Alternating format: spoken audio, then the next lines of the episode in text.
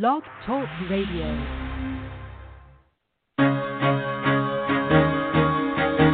Carol the Coach. Sex, love, and relationships. We talk about it here. Carol the Coach.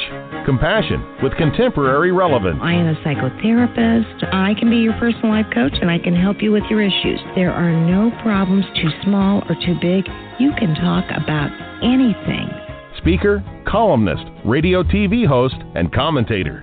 Carol the Coach brings messages of wellness and empowerment within reach of everyday people every day. Almost five years ago, I lost my soulmate in an accident. He was killed in a plane crash. Life just for me has seemed to stop. There are groups all over the city. I I mean, I teach one. It is a specific way to start thinking so that you shift how you see the world, which then shifts your energy, and then you feel better and you actually see things differently. Carol the Coach. Always available too at carolthecoach.com. Now I've got Russell on the line. I'm 47 years old. I'm a truck driver. I am married. I have a wife in San Francisco. Okay. I haven't been home in six months. My thing is, I I don't know if I have a sex addiction or what the problem is.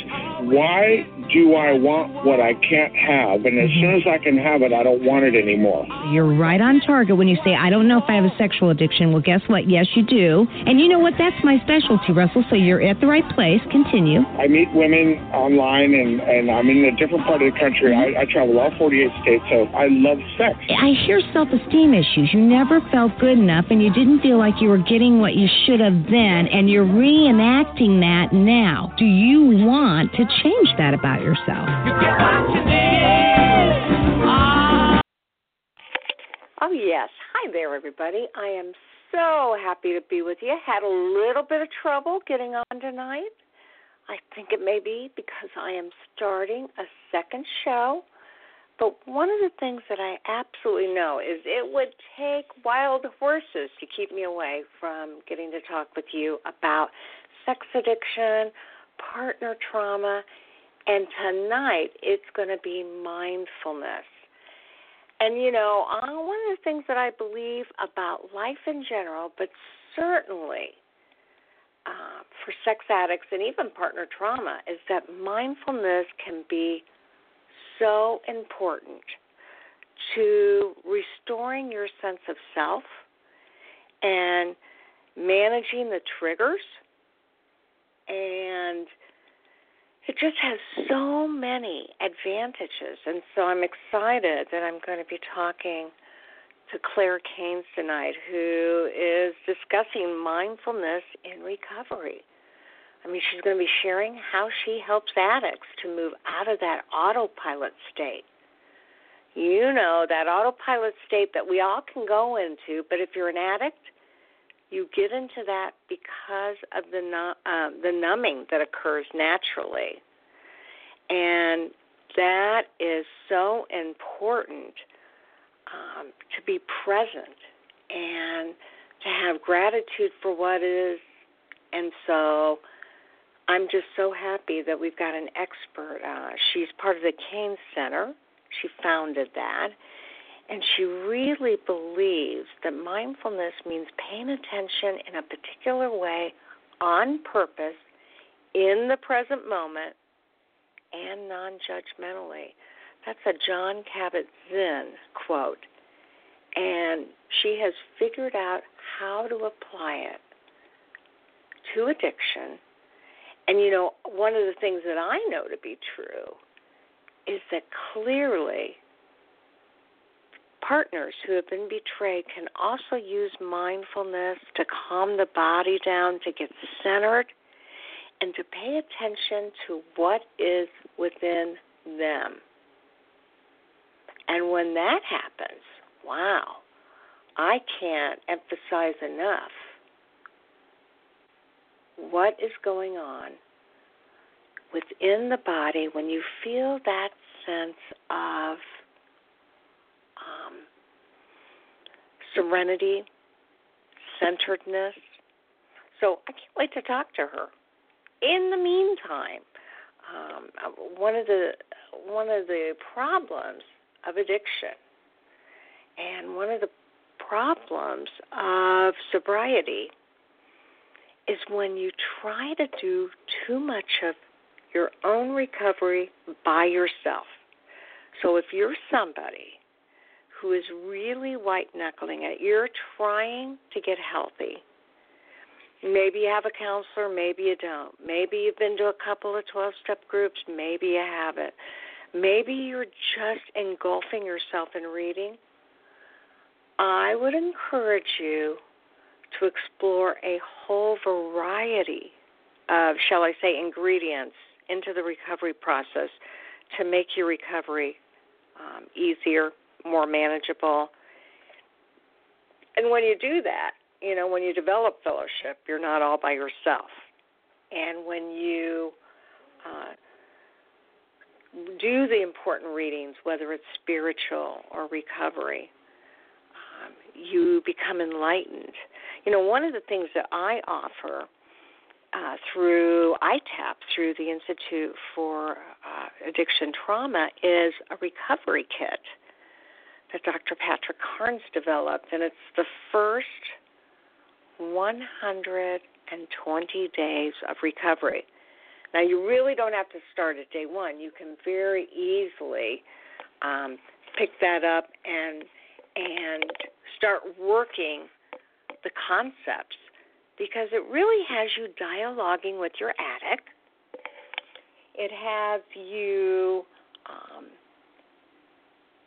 positioning yourself in such a way that you are able to show the addict that you absolutely know better than that part of yourself that gives in to cravings and urges and immediate gratification. And so uh, it can really enhance the recovery process. You can always contact me at Carol at carolthecoach.com and I can talk to you about where you can get that kit or I can send you one specifically. It's not cheap. I sell them at my cost, which is $300, but it is a great way to get started through the first four months of your journey of recovery. And I'm going to just do a couple of commercials. You know, one of the things that I really believe in is AFAR, and that is the um, the foundation, if you will, for addiction studies. And you know that I have written a book. I've compiled it um, from Blog Talk Radio on sexual addiction, and it's called Sexual Addiction Wisdom from the Masters. And AFAR, the American Foundation for Addiction Research, is really working diligently with Dr. Patrick Carnes to create studies that will show the psychiatric and diagnostic manual uh, the next time around that sexual addiction is real you know if you're a sex addict or you know if you're a partner that there's a lot of people that they don't understand what sexual addiction is. They think it's just bad behavior. They um, think it's a moral issue, a spiritual issue, and they don't know that it exemplifies personal, social, and issues that globally encompass all disciplines.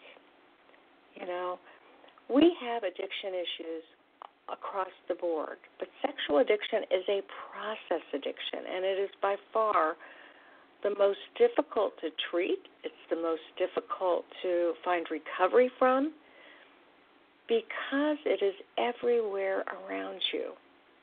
Unfortunately, that's what makes it so tough for partners, too, because they realize that it's everywhere around them.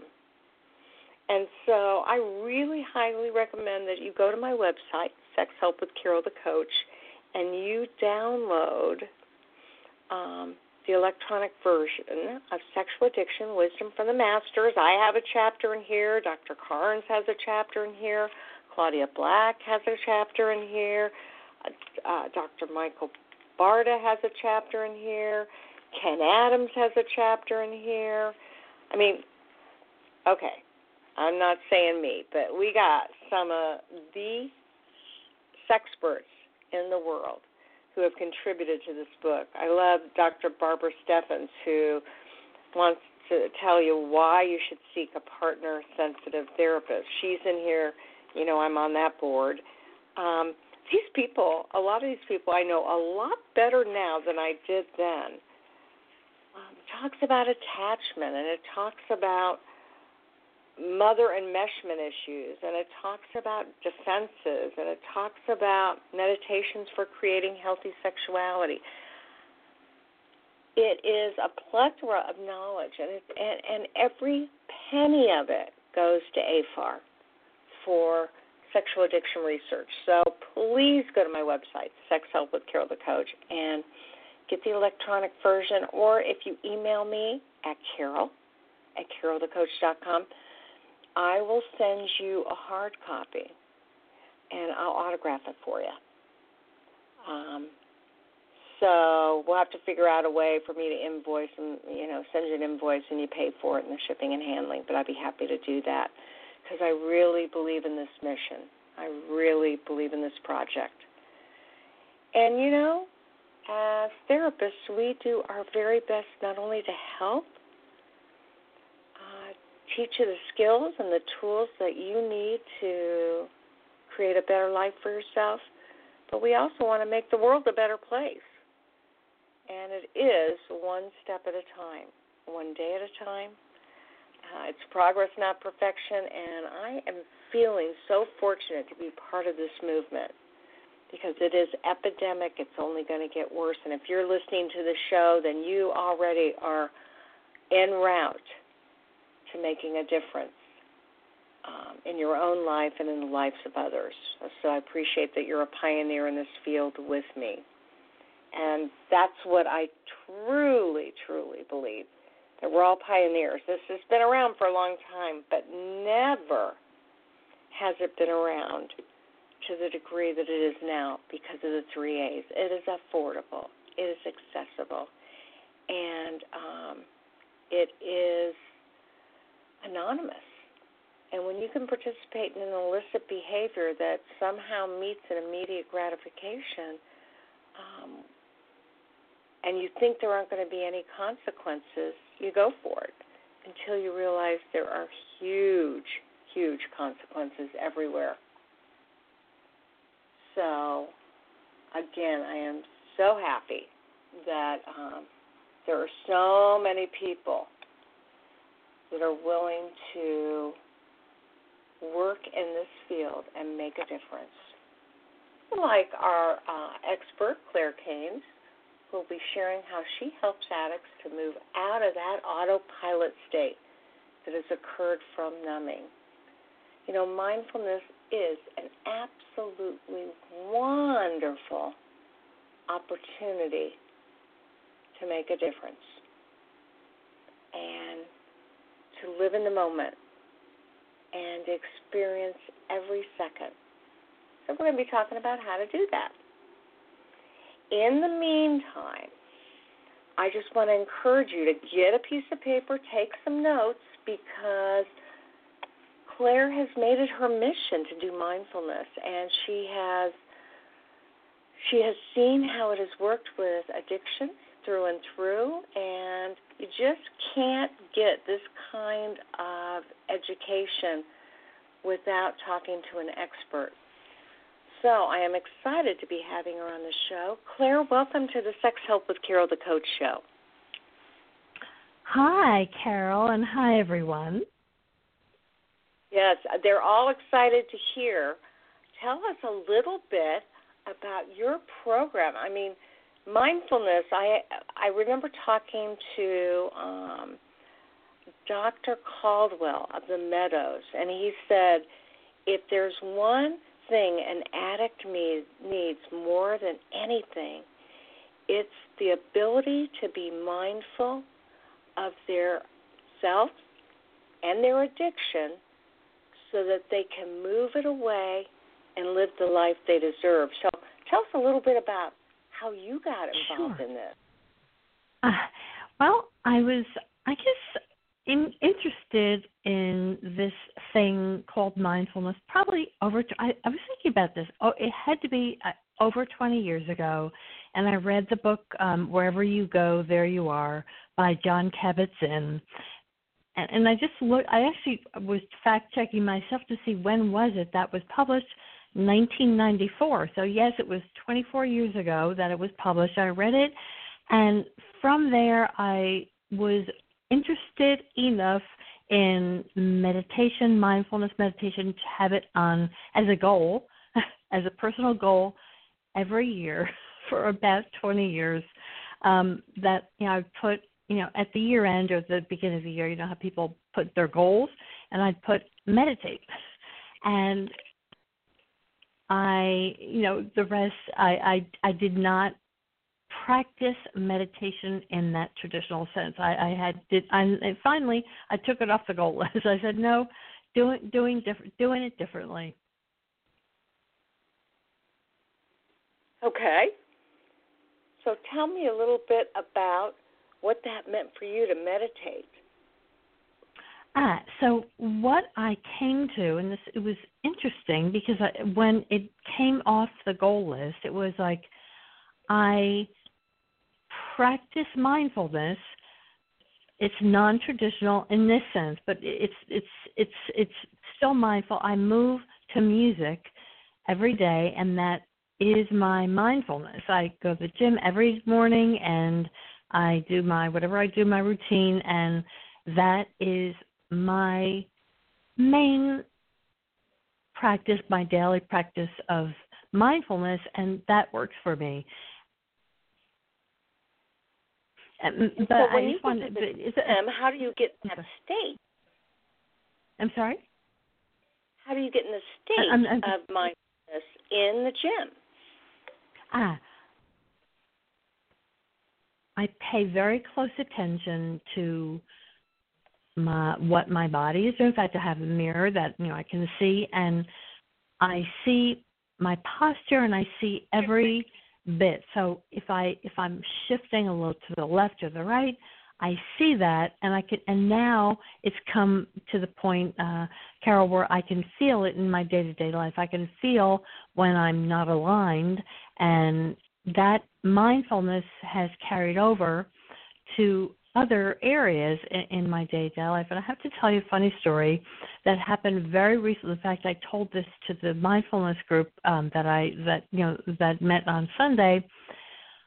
I realized I start to like drop things and like things were spilling and dropping. You know, like like to an abnormal extent. I I asked myself, what's going on that this is happening? Like it's it had escalated. I would drop things and so you know, I started t- trying to research myself and say what is going on, and I, I couldn't figure it out. So I asked my mentor. I said, you know, help me with this. You know, do I can I use self hypnosis? You know, to to, to to fix this and and you know she gave me some you know tips on like you know um get proper sleep and exercise and I was doing all of that and there there were her words in this in her response and they were do one thing at a time and do it very well.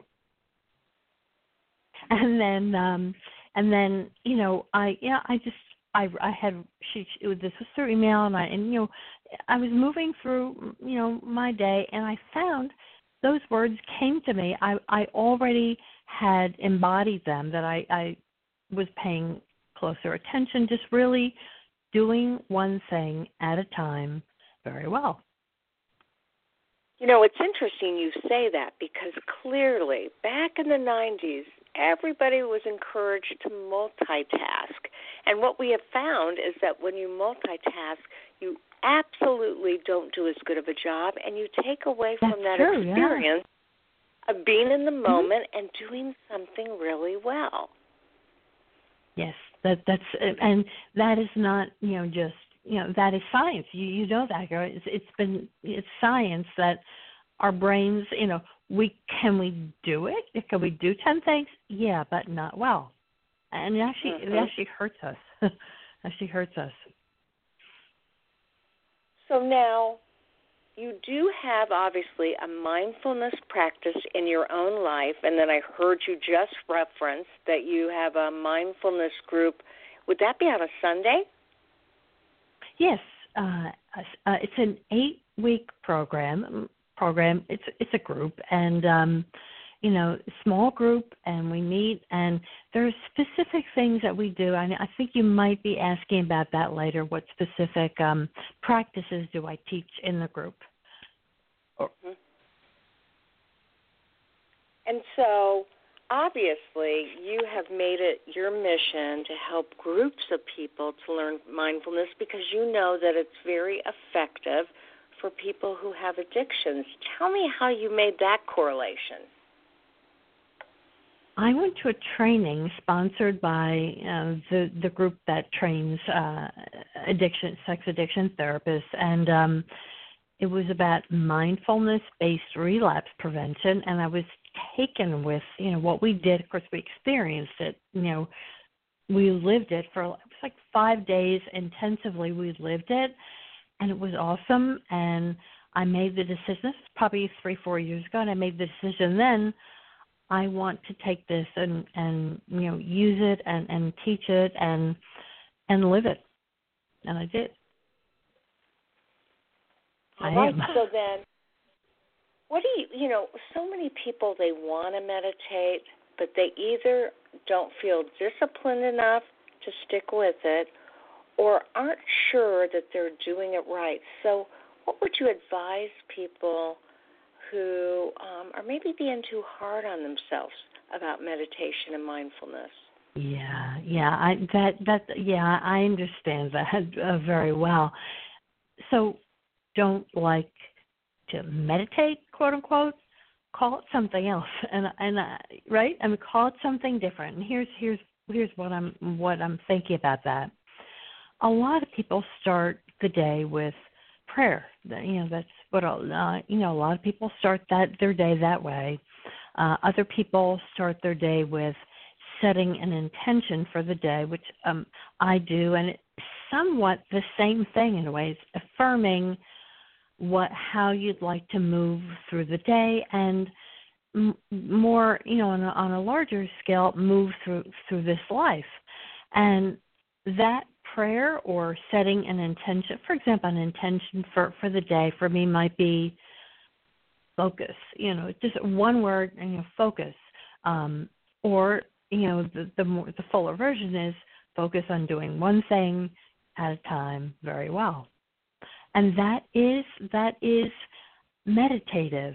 You know is it the 45 minutes that they that that the that the um the regular meditators who do do that, who that what they the traditional what they recommend? No.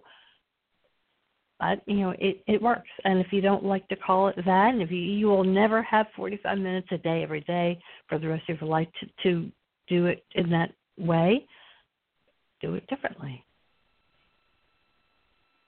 Okay, so now let me just ask you, what are some simple tips for bringing mindfulness into one's life? I mean, what would you advise your clients who um, are either riddled with addiction or maybe are in good addiction recovery and want to fine tune what they're doing?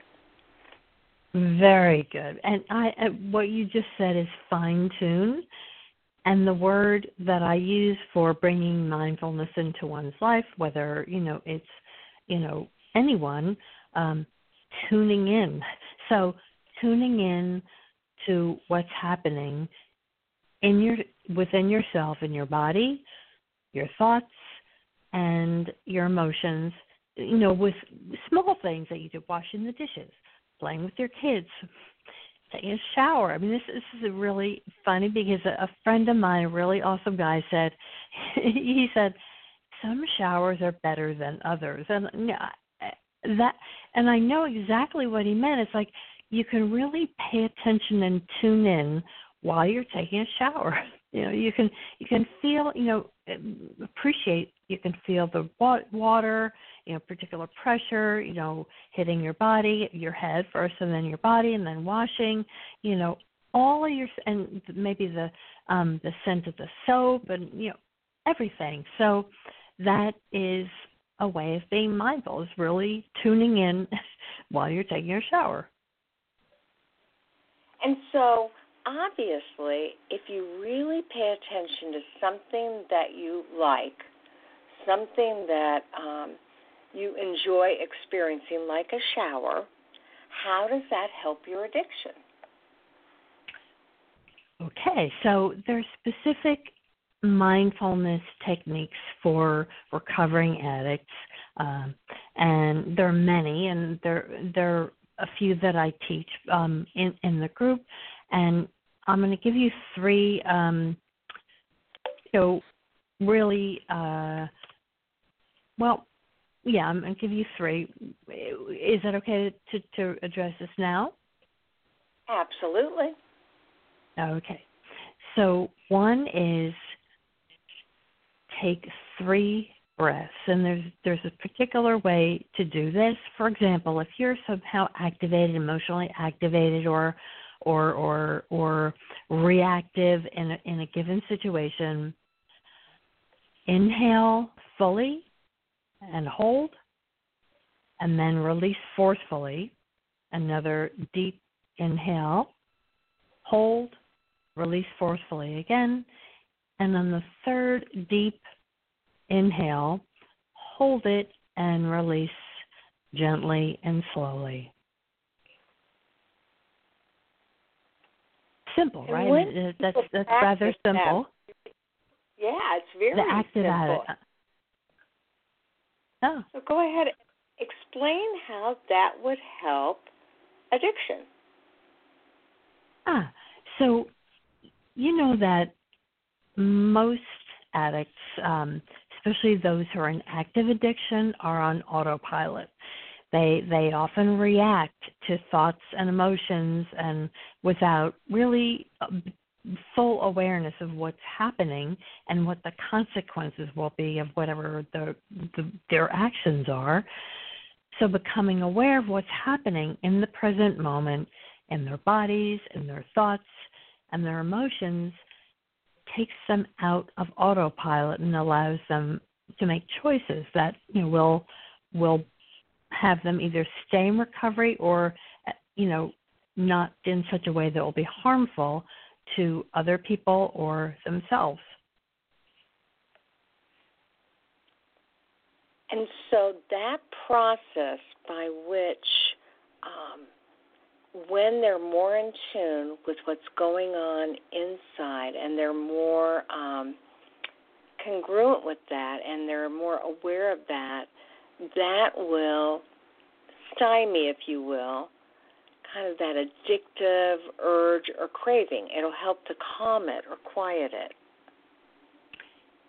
Yes. So yes, and there's there's one in particular too, but the one I'll um, I'll describe first is sober breathing. Sober is an acronym. S is for stop or slow down. O is observe, and that is exactly what we were just speaking about. Observe what's going on in your body, your thoughts, and your mood, your emotions. And then B would be breathe and then gather your attention, breathe for a few moments. And then the E is expand. So that's expanding your awareness of your surroundings, a situation, and using your, your breath to encompass your whole body. And then from there, having gone through those first four, then the R is respond. And so, with that acronym, that helps to remind them how to go through this process. So, will you go through that one more time? Absolutely. Stop, mm-hmm. observe what's happening in your body, your mm-hmm. thoughts, and your emotions, and then gather your attention and breathe for a good few moments. And then E, expand, expand your awareness of what's going on around you and using your breath to include your whole body. And then from there, you can see that there are an array of choices as to how to respond and respond having done those first four steps. And you know, obviously, um, that is an easy way of getting focused and centered and being very aware of how important the body really is. And let's face it, with addicts, they're more focused typically on urges and cravings and what is in front of them in terms of the future. So this is really a way to stay present in this. Yes. Yes. Mm-hmm. And you notice that the very first thing is stop or slow down so that, you know, you can kind of gather yourself before you react to a, a, a craving or an urge. You can you can actually slow that process down. You can slow yourself and the whole activation that kind of takes off unless it's slowed down. And actually, well, it helps I, autonomic. You, sorry. I think about Dr. Patrick Carnes because you and I were both trained by him. Yes. And he did a whole recovery kit based on meditation, based on you know being really um, aware of the present moment, and obviously, people that have been in this field of addictions know that you know to stay very focused as well as to be able to know that whatever thoughts, urges, cravings this too shall pass as long as you acknowledge it and then watch it move away. It's it's really empowering. Right. Yes. And it reminds me of of the, of the last actually you're you're we're on the same page. Urge surfing. Have you heard of urge surfing, Carol? No, tell me about that. Okay. It's it's a it's a guided imagery that you can actually take yourself through. I guide people through and I record it, you know, and then you know they have it. I send it to them. They have it to listen to. It's imagining that desire or that that urge um, as a wave that instead of you know waiting for it to, to, to toss you about you actually surf that wave of whatever it is you know that that's going on you know desire urge or or somehow you know reactivity and you just ride that wave. And actually you can image this and watch yourself surfing and you know that you i guess the wave you know um crescendos or whatever it's called, it crests, and then you you know you kind of take it on through until it subsides. exactly what you're saying. It will pass, and there there are ways to actually kind of help that along to to, to picture it as you know because the ocean you know the ocean is, is always you know is always kind of it builds up and then it kind of subsides and so, did I hear you then say that one of the things that can be helpful with that is if you can imagine yourself riding that wave, as opposed to it sucking you up, it actually riding it and and experiencing that crescendo, so that it does not have the power or the weight that we normally give yes. compulsions. Yes, and you know, uh, I guess I know I know a person would have to have some level of um of solidity in in, in first of all in abstinence you know for to start you know in sobriety so that you know that if they imagine if they if they stay with whatever is going on inside the, the urge or whatever if they stay with it that even in their head that they can actually manage to imagine themselves staying with the feeling for a good 90 seconds you know.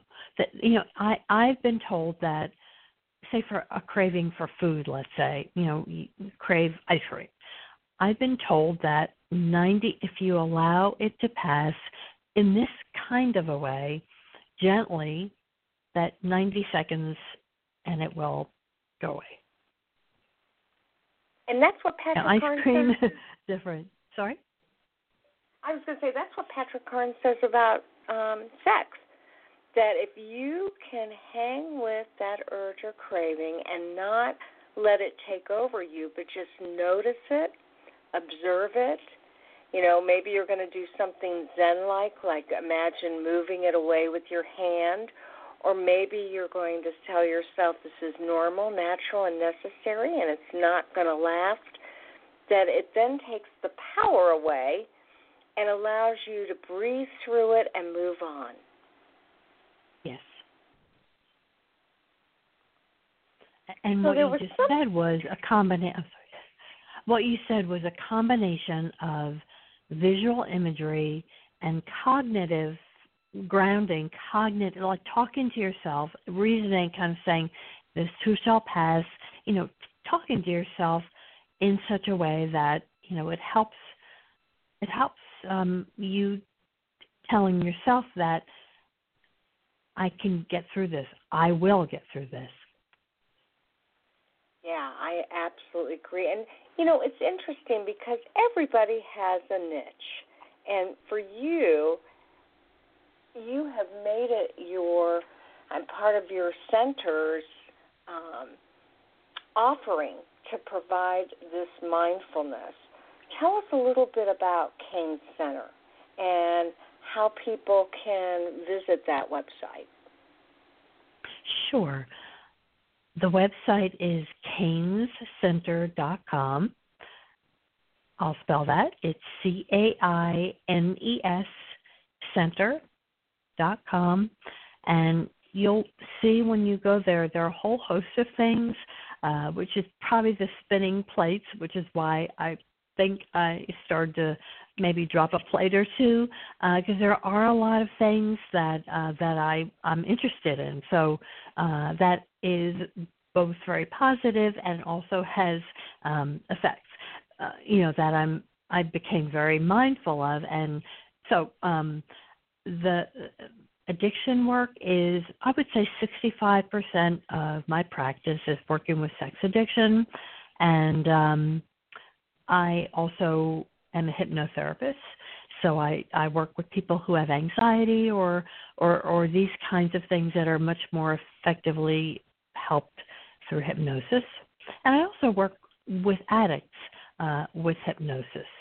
Uh, interestingly, because people sometimes call and say, "Can you hypnotize me to fill in the blank, stop drinking wine?" You know, no, I can't, but I can help with these kinds of things uh, that you and I are talking about, Carol. In other words, slowing down the process and you know really relaxing your body and and mind so that in the case of hypnotherapy it's open to suggestions that you as the person seeking the help have already identified as wanting you know wanting to happen so that is you know it can work also for people in in certain situations for addicts Oh, I 100% agree with you. I too am a hypnotherapist, and I believe that people really want to find that power within themselves to make needed changes. And one of the things you and I do when we're facilitating some hypnosis is to give them presuppositions that there will be change. And of course, they give us the kind of auto suggestions they'd like to believe in and that power of looking at life differently, empowering yourself, maybe using some metaphors that are similar to I'm an Ericksonian hypnotherapist, so I really mm-hmm. like the use of metaphors to help my clients make the changes they want to see in their life. Yes. And uh, this is interesting that you mentioned metaphor and I'm not sure how you know how much longer we're going to um, have the, the the pleasure of speaking with one another, but I do want to share that um, meditation, mindfulness meditation, really meditation has been likened. I think it was Jon Kabat-Zinn who said this. It's like training a puppy. You're actually training your brain to respond differently, so that practice. I encourage practice, you know, in mindfulness as well as hypnosis because say the sober breathing when you're in that high risk or challenging situation, you're not going to think I'm going to go through these five steps, right? So it's really practice and practice, and that's why when you do when a, a challenging situation does arise, it will be it will just come, and that it's it's actually uncanny how it does just show up that you show up that way, responding, you know, the, in your most resourceful way. So, how long have you been a hypnotherapist? 20 years. Wow. So mindfulness, you've been eh, eh, hypnosis. You're really a believer in using one's mind and their body to resource them through situations, whether it be anxiety, whether it be addictions, uh, whether it be conflict. You really say go inward. I love those words to source themselves. I, I love that. Yeah. To to take yeah. themselves into where their best resources are, and it could be for some people it could be strength. For other people it could be calm. You know, and and everybody's got all the resources that they need. Yeah, and and that is a a strong belief system that I find strategic therapists use uh, gracefully. So i want to ask you do you believe, which I already know the answer, but do you believe that practicing mindfulness helps with the normal facets of life? You know, uh, do you think that mindfulness can actually help your relationship? Yes, absolutely. Because what are the most challenging situations that sometimes cause addicts to relapse? Interpersonal relationships, right? Whether it's partnership relationships or work, you know, things, things that happen at work, or um, let's say your family of origin, like Thanksgiving gathering. These are the things that, in my experience, I don't know if this has been, do you share this experience also, is that the biggest trigger that I've, you know, it, that happens. Some type of interpersonal conflict or or rupture. That's what that that is. So practicing mindfulness, yeah, because if you show up like that, you know, having gone, you know, responding from your most resourceful place in relationship, in work, would that not be, you know, the the way you want to be and and and work so much better? Absolutely. And so, do you ever work with partners who've been betrayed from the sexual addiction? Yes. Uh, my focus really is more with the addict, and of course, with addicts who are in relationships, you're always working with the partner and and all the other areas of and and other areas of their lives in mind. But yes, I I'm most of my work is with the addict. Uh,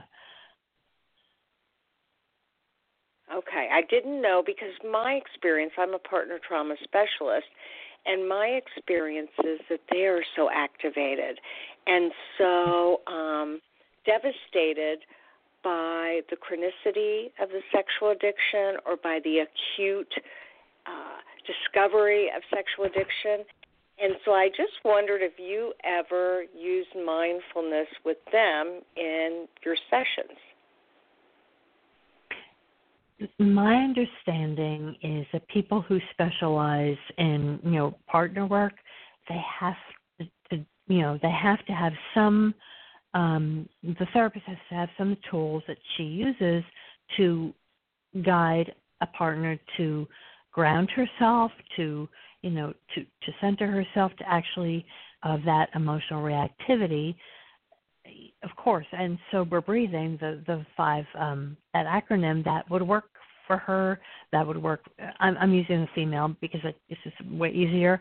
Um, because it, I work with male, um, you know, m- men uh, mostly, and so yeah, so it it really does.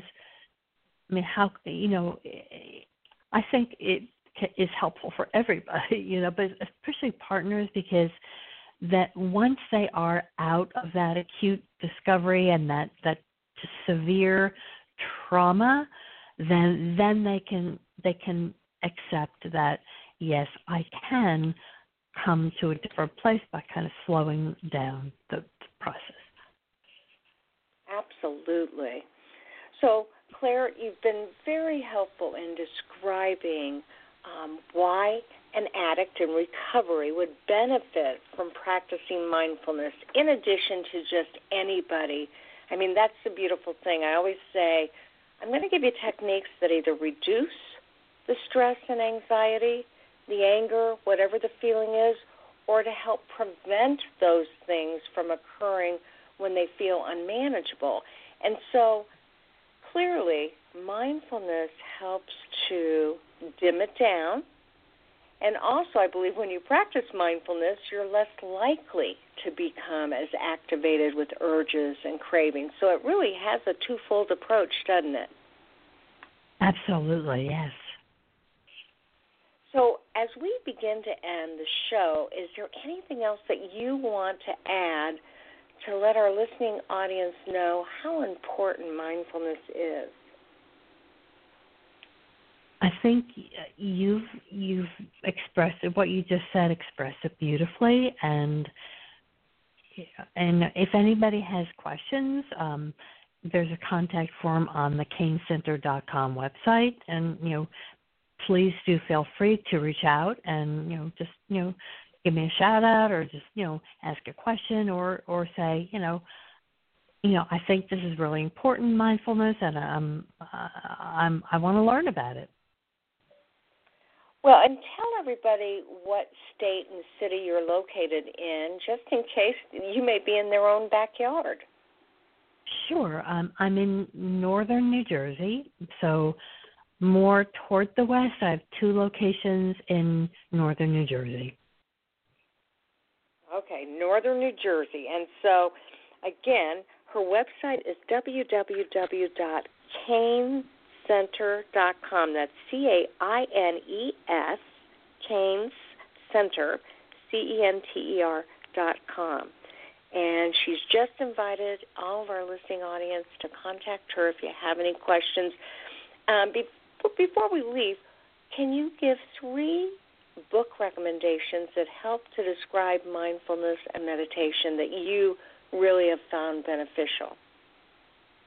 Uh, uh, the first one that I mentioned is he he kind of wrote the book Jon Kabat-Zinn. You know, in, if you know uh, what I mean, it's called Wherever You Go, There You Are and his first name is J O N. And with that title, you will find that book uh, very quickly.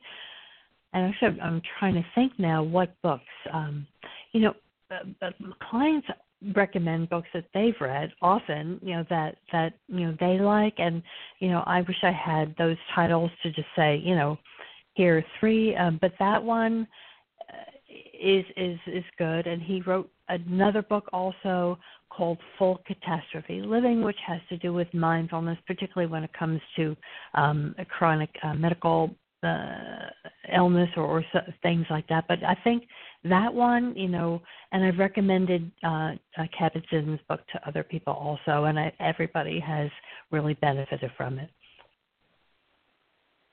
Got it. Well, thank you so much. You've made this very um, understandable. It's exciting to hear that this is an easy practice once you practice it. You know, it really can make yes. a huge difference. Yes. Yes, indeed. And, and thank you so much. Absolutely. I want to hear sometime about how you do hypnotherapy with with your patients. So I'd love to have you back Absolutely, on the show. Yeah. Yeah, thank yeah. you. Yeah, this has been fun. It's good, and and you you said that we're just going to talk like friends, and yes, it, it was great. So thank you. Absolutely. You have a great week, and appreciate your help. Thank you, and you too. Bye bye. Bye bye. All right. So again, we have Claire that did a great job of asking questions. I have somebody else on the line that may have a question about mindfulness. Are you there? Yeah, but I'm listening. Oh, ah. you're listening to the show. Okay, no questions about mindfulness or meditation.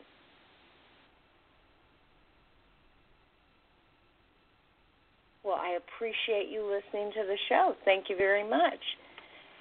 So, we are working hard at understanding um, what tools are available to you that you can utilize within yourself, and you just learned uh, about mindfulness and meditation. Hopefully, you're practicing it anyway. If not, I truly believe Patrick Carnes says it's one of the most important things you can do, and we all know he's the father of sex addiction, um, and his recovery kit was based on it. So appreciate you listening tonight. We have more um, topics next week. Uh, we are going to be talking with. I'm just looking it up for us. We're going to be talking to Alan Katz, who has a new book out that he wants to share with us.